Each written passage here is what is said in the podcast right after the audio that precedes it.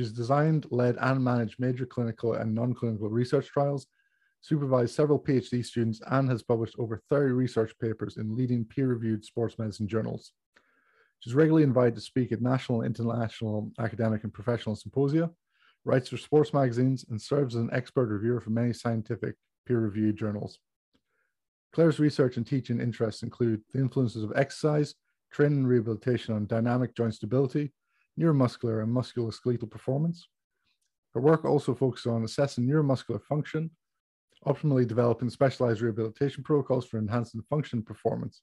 Claire's area of expertise means that she uniquely spans the gap between physiology of conditioning and physiotherapeutic rehabilitation. She founded her company, Get Back to Sport, to enable the transference of research findings into enhancing clinical practice, and has developed a teaching portfolio that has an international reach. That's some background, so I'm really looking forward to getting into this. Thank you very much for joining me today, Claire. Well done on getting through that drivel. Goodness. I mean, that's that's quite some twenty, uh, twenty years of active work condensed into, what, a couple of minutes there, so... Yeah, it's uh, it's been a while. Yeah, more, more, I don't know how many beyond twenty it is, but uh, yeah, it's been uh, it's been fun to get here. Definitely, definitely. And I mean, I've been following you for a while, Claire. Like, you put out some great information from the strength and conditioning standpoint and how it relates to therapists, and how they can go about implementing the practice. So you were someone I really wanted to sit down and chat to. Um, obviously, I've given a bit of a snapshot there of, you know, your career, some of the big things you've done, where you're active as well now, but. For anyone who's listening who hasn't come across you yet, Claire, you know, can you just tell us about where your career started out and what's brought you to this point?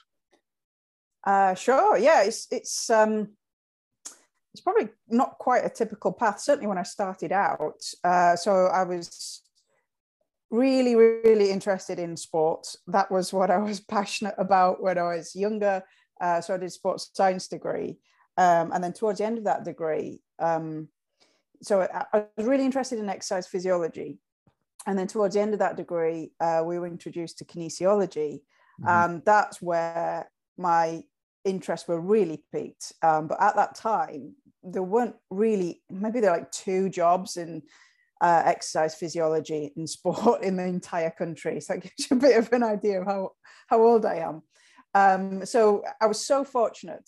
I've, I've been blessed as throughout my career of, of meeting some just utterly brilliant people, and I stand on their shoulders and wobble off from time to time, absolutely. But uh, so I, I met um so I was introduced to kinesiology, and in amongst that I, I met uh, an orthopedic surgeon called Mister Diaries, who's um now retired, but his his uh, reputation is, you know, phenomenal in the in the world of orthopedics and, and knee surgery. And I went straight from undergraduate to PhD, um, exploring um, this model for dynamic joint stability, potentially what we can do to think about rehabilitation and optimizing that or improving it. And, and I, I'm actually a neuromuscular physiologist, um, kind of, if, if that is a I think, but, you know, my interest was well, principally in neuromuscular physiology. So not just strength, but what informs force production and fast force production as well. So if we think about um, injuries, they happen very, very quickly. So we need to stabilize the joints very, very quickly. So I went from undergraduate then into PhD, and I was a part of um, a, a tremendous multidisciplinary team. Um, and I did my PhD out of uh, R J A H Orthopaedic Hospital in, in Oswestry. So um, at that time, um, in my naivety, I thought that was the norm. So I kind of started that around about ninety-nine, two thousand. Um, um, boy, was I shocked when I left. But, you know, we had the sports scientists, that's myself, another PhD student. We had physiotherapists, um, orthopedic surgeons, professors in, in sports medicine and rehabilitation, all driving this service. And it was just the best time, really. But it gave me a really really good insight into what's possible, and psychologists as well, when when we could uh, uh, bring those in into consultations. So from that point, um, I then went on to um, after finished the PhD, uh, had a break, travelled, came back to academia, um, and ended up at Nottingham Trent University and set up the, I guess, a sports medicine degree strand there. So looking at, broadly speaking, injuries, uh, rehabilitation, but not from the clinical perspective as, as you guys are doing, but from a neuromuscular perspective and understanding what's going on in terms of deconditioning or in what may influence injury susceptibility. Um, and then from there, I uh, led a collaboration. So all, all my, forgive me, all my research has always had a clinical emphasis. So if it hasn't been with clinical populations, it's been with healthy populations and trying to break them, you know, some really nasty exercise stresses to understand how performance is impaired and whether that's got a bearing on, on uh, potential injury susceptibility, which is always very difficult to ascertain. Um, and then from there, I led a collaboration in, in Scotland. Um, so they um, based at the, well, across two places really. So uh, the Royal Infirmary, um, Uh, of Edinburgh, so the trauma orthopaedic department, but also integrating um, the uh, University of Edinburgh and Queen Margaret University. So um, looking at ways to perhaps improve rehabilitation practice, but but really this this is where I got the excitement and um, passion to look at uh, osteoarthritis and joint replacement patients, because whilst what we were doing in sport was really important, I felt, um, and quite leading, if we look at what happened, or if I, in my position, I was looking at what was happening and being offered to those orthopedic patients, those individuals that aren't sports athletes, but yet still have got very much a need for strong, reactive, powerful musculature um, to enhance the effects of surgery, to recover from surgery as a preoperative strategy. But yet, in terms of what was being delivered, it was, I felt we could make some absolutely massive changes with just some small tweaks in the way in which um, exercise was being delivered. So a long, long um, explanation of my career, but that's really kind of where it ended, or, or the, the, the processes that, that kind of got me to where I am today, which is I left academia, but still have a research linkage with Oswestry. Um, I run now my, my own company, which enables me to give to far more people information that I've procured and maybe even researched myself to individuals who are making the difference, like yourselves, in, in, in physio, in rehab, and in, in therapy. Um, And I'm, I'm fortunate to do that um, across the world. Um, and in addition to that, we're, we're also working now with the, the N H S in a com in the, the company called Joint Approach. And um, that started in Wales, and really excited by, by that and trying to integrate some of these, these principles, these simple principles, but um, done very well to help manage that condition better and or prepare for, for surgery. So uh, yeah, that's from start to finish, really. I mean, that's hopefully a... not finish actually, because that would mean no, I'm finished now, wouldn't it? Start to present uh, present day.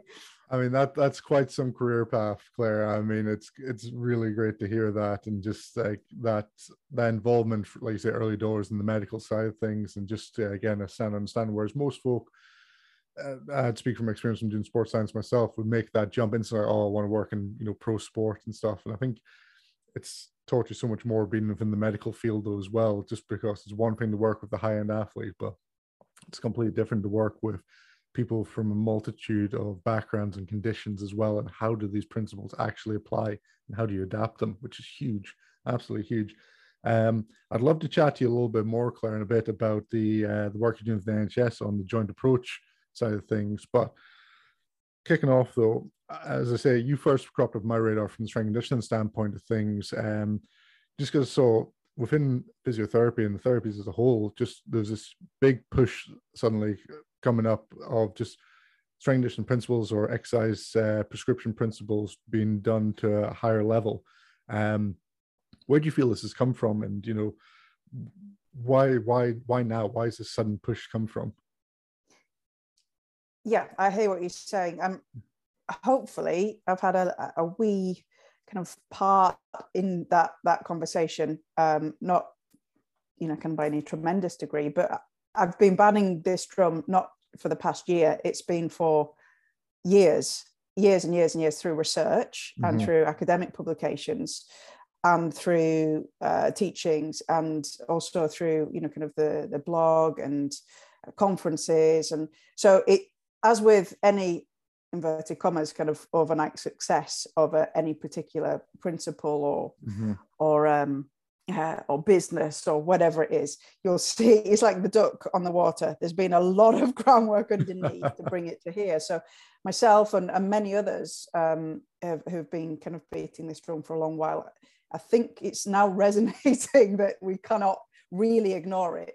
So when we're bringing together the the research that's being Um, done, particularly in in the clinical populations or in therapeutic settings, it's quite now difficult to ignore that. So um, something that that really has driven me in my teaching is drawing from the stuff that we know about in sport, in elite sport, in general exercise prescription, and putting that into rehab, because mm-hmm. that That was a, a massive, for me, a massive gaping hole when I was purely, purely in rehab and purely, purely looking at those clinical populations. And I, well, it's the same musculoskeletal system. We still require the same performance demands from it, albeit different relative levels, but we still need to, you know, if we need to get stronger, then why wouldn't we do a strength training intervention with them? Why are we doing suboptimal loading? Why is load manipulation the first thing we think about when we've got a patient who's maybe in pain or symptomatic, or has got a, um, uh, you know, has got a limited range, for example? Why, why are we, why is load the first thing we we manipulate and we mm-hmm. reduce? When actually that's the thing, if we think they need to get stronger, that's the last thing we should touch. I just, you know, it, it took a while for me to kind of compute that and understand that, and, and really see, after doing a couple of systematic reviews as well and evaluating that literature base, we didn't have that quality of, I wouldn't even say evidence, I'd say methodology in rehabilitation research or rehabilitation focused research. Um, so then, as myself and others have propagated this message about proper, you know, adhering to exercise, you know, principles of, of exercise prescription, it's not, it's not, you know, rocket science. We can bring in some rocket science or some other, some scientific principles, but doing that basic stuff right will, will by far accelerate your, your opportunity to, to make progression, or your patients to make progression. So more and more people talking about this, integrating that more and more into the research. I think now it's kind of reached that that that point where, where I'm delighted that it's a it's a, a topic of conversation, and um, it gives an option to, or further option to to maybe enhance prescriptions um, for for rehab, prehab, or whatever hab you want to talk about. So it's, it, I think it's the volume of noise now about it we can't ignore. Definitely, definitely. And I've, from what I've seen myself, it's it's one of those things, like the um, the traditional route of just the, the three by ten, three times a day sort of thing, and just like, how do you change that, especially from uh, the aerobic conditioning side of things? I see from personal experience that's been quite poorly di- um, prescribed as well, and, that, and how do you adjust for that within clinicians as well? And obviously you've got first-hand experience from helping to educate a number of therapists as well now, Claire. So, you know, we're talking about getting a sound understanding of principles within exercise, but also where, where do you see the biggest areas for development for a therapist? Is it um, around principle-based? Is it, you know, uh, having that exercise library of progressions and regressions, the ability to coach it? Is it understanding of periodization? You know, what, where, where do you see the big gaps are? I think, and, and um, I'm hesitant to say uh, big gaps and, and and pin that on therapists, because mm-hmm. it's it's a really difficult job to stand in front of somebody and get somebody yes. who's in pain to do something that you want them to do. Yeah. It's difficult. It requires a multitude of skill sets, and I don't ever um, underestimate what that takes. But if there were some things that might, and if you're able to get that buy-in and you are able to kind of get your patient motivated to do some things, what are the things that would be most effective to do? Mm-hmm. Well, the first, you know, where, where's the biggest, I suppose, the bang for your buck, right? So what's, you know, where were you in your stage of career. So if you're right at the early stage, then we'll be looking at the very simple principles. And that's not even actually just for people at the early stage. I do it.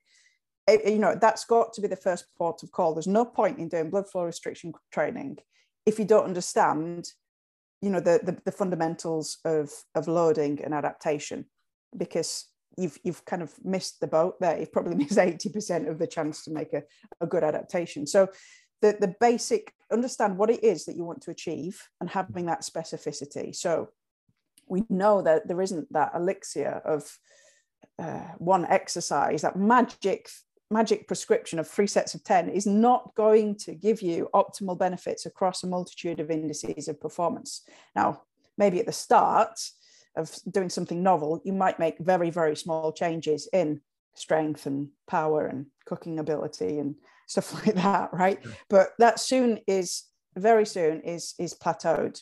Um, and we need to be more specific at that. So your three sets of ten might be great to get buy-in because it's easy to remember. What you want them to do is come back and keep coming back. The specificity is, what is it you want to change? Is it strength? Is it um, sensory motor performance? What is it? Then from that point, understand how to load to elicit that that adaptation. So this is the principles of training: specificity, overload, and then you get those two things right, you'll progress. Fantastic. Yeah. But we need to account for that progression in your prescription. That's the first thing. And that if there's just one thing you take, it's that.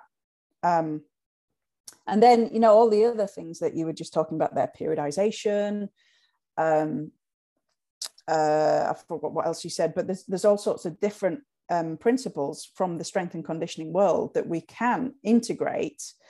Um, and I think just keep it simple. Yeah. Keep it really, really simple. Get the basics right, and then just start to layer on other things as you become interested in them, as you become more comfortable and confident with them. Um, and you start to kind of get a little bit more in terms of that bang for your buck. But, but ultimately it starts with understanding what you want to change and how you can do that from a loading perspective or an exercise perspective.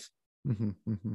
I mean, that's some great advice there. I think I've seen it happen uh, quite a lot in sport, of people trying to get too fancy too quick without having the foundations firmly set within that. And it's just like, well, what are you doing? You don't understand the basics to actually make your athlete jump that far ahead, and they haven't earned the right to progress to what I'd say is a more advanced training technique or modality sort of thing. So I think that's huge. I think there's probably a pressure there as well. So I, from maybe a couple of perspectives, one, maybe there's a pressure from for time. So we know that obviously physios, and particularly in N H S, have got as much time as they want with patients, and they can, you know, a bit, a bit facetious here. So there's a pressure to make, you know, uh, changes quickly. There's possibly a pressure coming from the patients as well. You make me better quickly, and I've got high expectations. Within sport, um, there might also be a pressure from maybe the the individual's peers that may not be therapists, but may be aware of of new, inverted commas, techniques, new bits of kit. You know, why aren't you doing that? Why aren't you doing that? Why aren't you doing that? And there can be, you need a confidence in yourself to be able to just go, no, hold on, I need to do the basics well and right. And that's going to set me in good stead. Definitely. Definitely. I mean, if, if I had a pound for every time I'd had an athlete come in and say, oh, I've seen this on TikTok or Instagram, this advanced modality, can we do it? And you just shake your head like, no, no, let's go back to the basics. Let's not go into there. But obviously, we're, you're chatting around some, some of these principles here, Claire, and like, you know, just getting the basics in there. How are you taking that approach now, with everything you've uh, developed and you've learned over your career, into the work you're doing currently with the N H S with regards to the Joint Approach uh, program? So the it's a good question, because we've got two challenges. One, it's home based. So these mm. these individuals, this particular Uh, trial that I'm talking about now is for those individuals that have been waiting a long time for surgery. So this is, you know, over over a year, and think how long it takes to get onto. So they've been waiting, they're listed for um, uh, total knee replacement, but they've been listed for at least a year, so many, many more years than that. Obviously, the COVID pandemic has, has influenced the the uh, the wait times. But if you just think about the normal process of getting onto a, what is normal now, I've got no idea. But, you know, the, the process of getting onto a waiting list, they've, they've had knee pain for a long time. Uh, and they're conditioned into thinking that the joint replacement surgery is a thing for them. So, um, and, and it probably is, but but we've got a lot of barriers to break down. So the, the challenges we have, one, it's home-based. So if you're in a gym, you can probably have a very good chance of generating sufficient overload to, to make those strength developments. So it's a strength-focused program. That's that's the, the first you know, thing to notice in terms of the exercise component. Um, secondly, it's all online. So these individuals are sixty plus. Um, some in the seventies, some in their eighties, um, and it's all delivered online. So it's scalable. It's not bound by geography. People don't have to travel to it. But there was a lot of skepticism about, could we get older people uh, onto Zoom and, and onto, you know, onto uh, uh, an app and doing exercise? And um, so in terms that. Is is um I'm, I'm safe uh, sorry not safe I'm uh, happy to say the the skeptics are now eating their hats, because it's it, it is you know it's not a problem for them. It's brilliant. You know the their uh, the classes are, are great. The live classes, exercise videos, et cetera. They can that hasn't been an issue. The the strength focused part of the exercise was a challenge for us, um, but we send out kit to them, um, and they can do it, and it's it's home based. And the messages are around um, how they need to work the musculature hard, or, and we don't say that necessarily, but, you know, it needs to feel really hard. You need to feel like you can't do anymore when you get to this particular number. Um, if you can, what we suggest you do is next time increase the resistance. So pick the black band, for example. Um, and um, people are, acute into thinking about that. We also acknowledge that people have got sore knees. So instead of modulating load as the first thing, okay, well, that's that's really difficult, so let's just do a straight leg raise. What we do is tell people how to change the exercise so it limits the symptoms. So, for example, isometric versus full range for a knee extension, for example, or limit range. So load is an option, but it's the last option on that list. We don't demonize it, but we promote the others, but first and foremost for that. So um yeah, and we're, we're finding they are getting strong. These these people are getting really, really strong. Um so it's it's you know it's delight you know I'm delighted to see that. I'm delighted to see the the amazing results and how much better they're feeling, and the pain's going down. And uh, it's important to say that there's a, a whole education package around what O A is and what's happening to their knee, all positively focused and no kind of negative language in there. And there's a whole component in the the psychology space as well. We call it mindset. Um, often seeing a psychologist can have a negative connotation.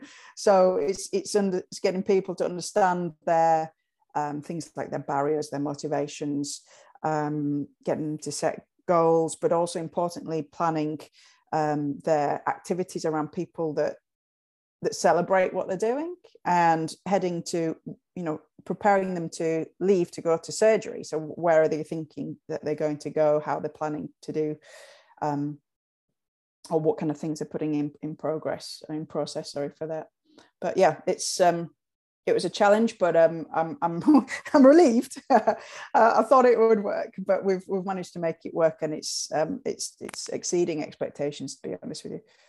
That sounds fantastic, Claire. And I know it's, it's hard to get some of these programs off the ground and get them running, but once they do, they can be really fulfilling there. So just to touch on that a little bit. So what was it like? Did you have any teething problems initially starting off, and what, what's it look like now with regards to delivery? How often are you delivering these online classes to this population group? Yes. Oh, absolutely. There were teething problems. Mm-hmm. Um, so setting up a, a digital service within in an N H S setting, I'm sure you can imagine that's fraught with, um, I wouldn't say necessarily say necessarily difficulties, but challenges. So we're absolutely aware of the need for data security, um, all sorts of consent, uh, multiple layers of consent, uh, but the the challenge is not just to have that in place, but to make the thing exceptionally simple for the end user. So a lot of time has gone into, one, making sure that we've got a robust, secure um, service, but two, you're never anywhere, it's never more than two clicks to get anywhere. So you log on and it's right there in front of you, whatever you need. Um, and as I said, the, the live exercise classes, which honestly, it's better than watching Netflix. It's brilliant. It's just, it's just brilliant. These, these, you know, they're they're so inspiring as well. Um, these these individuals and the progress that they've made. But so some people get on with with a group setting, which is really important for us to have, which you can often lose in these kind of online programs. You can lose that you lose that peer interaction, and we make space for that prior to the classes and after the classes. Um, and then there's also a You know, I personally don't necessarily want to go to a class, but I'd engage in the exercise. So there's a whole stream of um, progressive videos um, that people can watch in their own time. Uh, and with the strength focus is also a, a balance um, focus one as well. And there are progressions and regressions within each video as well uh, that take them through this this twelve week program. Um, so yeah, the, the challenges were were, were challenging, but we've we've done it, and um, the the team that we've got is is exceptional. So it's it's definitely not all credit to me. Um, so you know, a lot of hard work has gone into it to make it simple.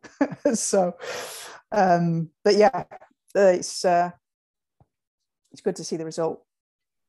Oh, that's that's great, Claire. Thank you for sharing that, and I think, like from a student's perspective or someone who's thinking about things like this down the line, potentially in their career, that's just great to hear just about, you know, initial teething problems or difficulties, but actually going through them and getting set up a service for patients that is just exceptional and help put them in a better place leading into surgery down the line, but also helping them manage with regards to their day-to-day currently as well, which is fantastic.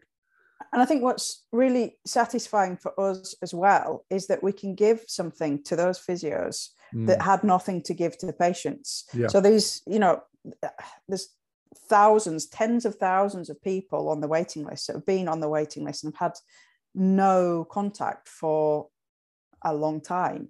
Mm-hmm. Um, and there's been nothing there that, that you know, we can, can give to people. We know that, that faceless, um, digital offerings, go and watch this YouTube video, don't work. We yeah. need engagement. We need group cohesion. We need um, them to feel like it's important. They need to feel looked after. Um, and, and as I said, it was, it was really nice to hear the feedback from the individuals that were recruiting to this program, the physios, that they felt good, that they could give something to, to these patients, um, to help them with the, the knee pain and prepare for surgery. So that's that's lovely to hear as well. And, and incidentally, we've got quite a few now um, inquiries and conversations around the um, around England from that have been initiated from from therapists. So can I wonder if we could embed this in our service provision? Yeah, and I think that's that's fantastic. Like saying just creating that buy-in rate from patients as well, and that group cohesion is just massive. So that's great to see. And I mean, you should be very proud of yourself for getting something like that off the ground as well. So it's a team effort. I'm, I'm proud of us all. Definitely. Now, obviously, uh, sorry, Claire, I was saying, you know, you first cropped up on my radar because I saw just the information you were putting out there and uh, the education package you've developed and put around there. So I was just wondering, could you just talk to us a little bit about just creating your education platform and, you know, generally What, what's covered within it and how does it typically run? Sure. So it's get back to sport dot com. Um, but it's not just sports. It's, mm. in, I think it came from um, actually because my phone, my phone in my, in my office when I was in academia was like every person ringing me up. Um, this has happened to me. What can I do? And I'm like, well, I don't know what you're for. It's like falling off my bike. But ultimately, people are the most before I really started this as, as a, a single entity, it was people's um, inability to get back to sport because that end stage stuff wasn't being done. Um, but the principles, as I said, they come from sport, that are absolutely applicable across the board, from that elite athlete through to the individual, the older person who wants to walk on unstable ground mm-hmm. um, w- without, without knee pain. It's exactly the same. It's just the, the end goal is different. The approach is the same. So the education platform, so as, as I said, it's get back to sport dot com. There is a, a an S and C blog there. I've called it strength and conditioning, and my courses are, are labeled strength and conditioning because I think people have got a general understanding what strength and conditioning represents, um, or have got an idea of what that is, and and that's broadly encapsulated into into the the courses and all the the, the posts that I write. Uh, if we called it exercise prescription, I think it would be a little bit boring. People are like, oh, yawn. Um, so yeah, there's a, a blog, strength and conditioning um, blog on there, which is there's maybe seventy plus articles on strength and conditioning, how that relates to rehabilitation. So there's some nice to knows, but ultimately what's really important for the, the clinician is, okay, that's good to know. How can I use that? So in each and every one of those posts, I aim to give that um, example or um, framework or dose or um, series of exercises, how you can integrate that into rehabilitation. So that's mm-hmm. there all, all free. Um, and then in terms of the education platform that you can extend that study, the, the I guess the flagship course is Strength and Conditioning for Therapists. And that opens twice a year. So that opens in uh, February for a um, February to March for a March commencement. And then also in end of August to September for the September commencement. And that's uh, a five module program, which runs over six weeks, but importantly, with anything that you do with me, you've got lifetime access. So I don't want to shut down the accounts and access. You know, you bought the, yeah. the the course, keep coming back to it, refresh your knowledge. And that has, you know, I'm, I'm delighted that we get, there's hundreds and hundreds of, of therapists have, uh, that have done this from across the world. So each enrollment, we have something like twelve to thirteen different countries. And, and you go through this program in your own pace, but also I do a live six week um, Q and A as well. So you get to come online and ask me questions as you're going through the program. You also go into the uh, a Facebook group as well, which, as I said, has got hundreds, maybe nearly a thousand people now uh, of different um, occupations as well, but all have done this course. Uh, so it's a really nice uh, sharing network as well from peer to peer. And you can join any number of Q and A sessions via that as well for, for years to come. Um, so it, it takes you through um, a six-week process. Some can do it quicker, some do it take longer. It doesn't really matter. It's at your own uh, pace. And there's also an exercise library within that as well. So for every joint of the body, or major joint of the body, uh, should I say, uh, there is a library of resistance-based exercise um, that, that people can refer to. And indeed, we've just developed a share function as well. So you can send those to your patients or your clients as well. So that's um, something that I really look forward to doing every year. Um, and then there are in-person courses that I run as well. So I can't remember how many we've got left for, for this year, but that's a, usually a two-day course over, over a weekend on how practically we can impl- implement this. Importantly, within the online course actually as well are practical tasks. So whilst I can't be there and do the practical with you, I set you up on how to go away and do it yourself so you can feel yeah. what it's like. uh, and then, so there's in-person courses. Um, I'm just about to release a masterclass on something that's becoming a very hot topic, which is the cross-education effect. So train one limb and get the benefit in the other. Mm-hmm. Um, again, that my, as I was saying before, my passion is integrating stuff we know about in sport into, into rehab. So we've just published a, um, a randomized control trial on that in an A C L population. But again, I've been banging on about this for years and years. So I thought I'd better do a course on it. So that's coming um, as a, as a masterclass. And then towards the next couple, end of couple of months time, there'll be another online course that's Uh, focused principally on power. So the first one, strength and conditioning for therapists, is all about strength.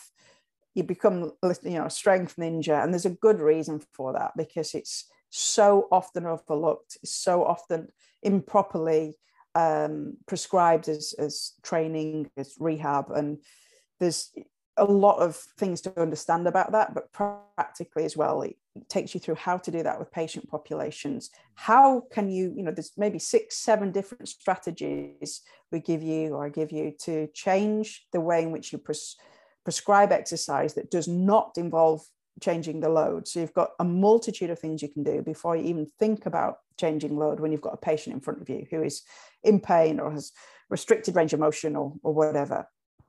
Um, so yeah, you, strength is the foundation, and then on top, then on top of that, we can start to think about hypertrophy, muscle cross-sectional area, uh, muscle power and rate of force development, the expression of force more quickly.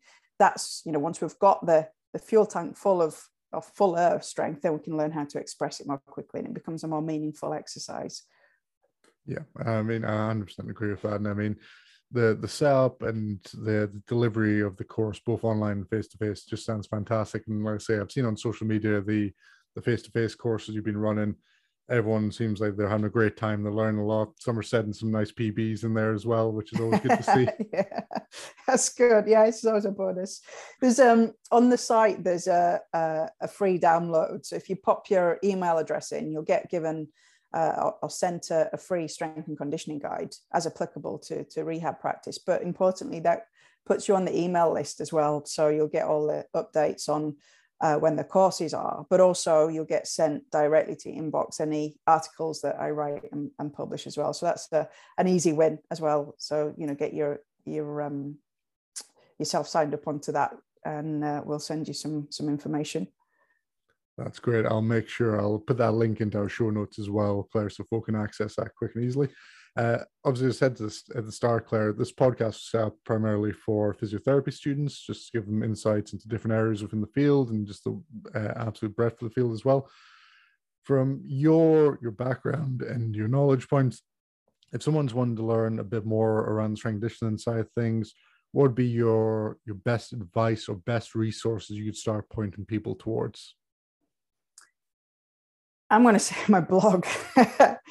There's a reason for that, because it depends how much you want to get into it. You can get really overwhelmed by it. There's a lot to know, a lot to retain in, in physio. And what I don't want to do is make it complicated, impenetrable, inaccessible, and, and something you don't feel like you can apply to practice.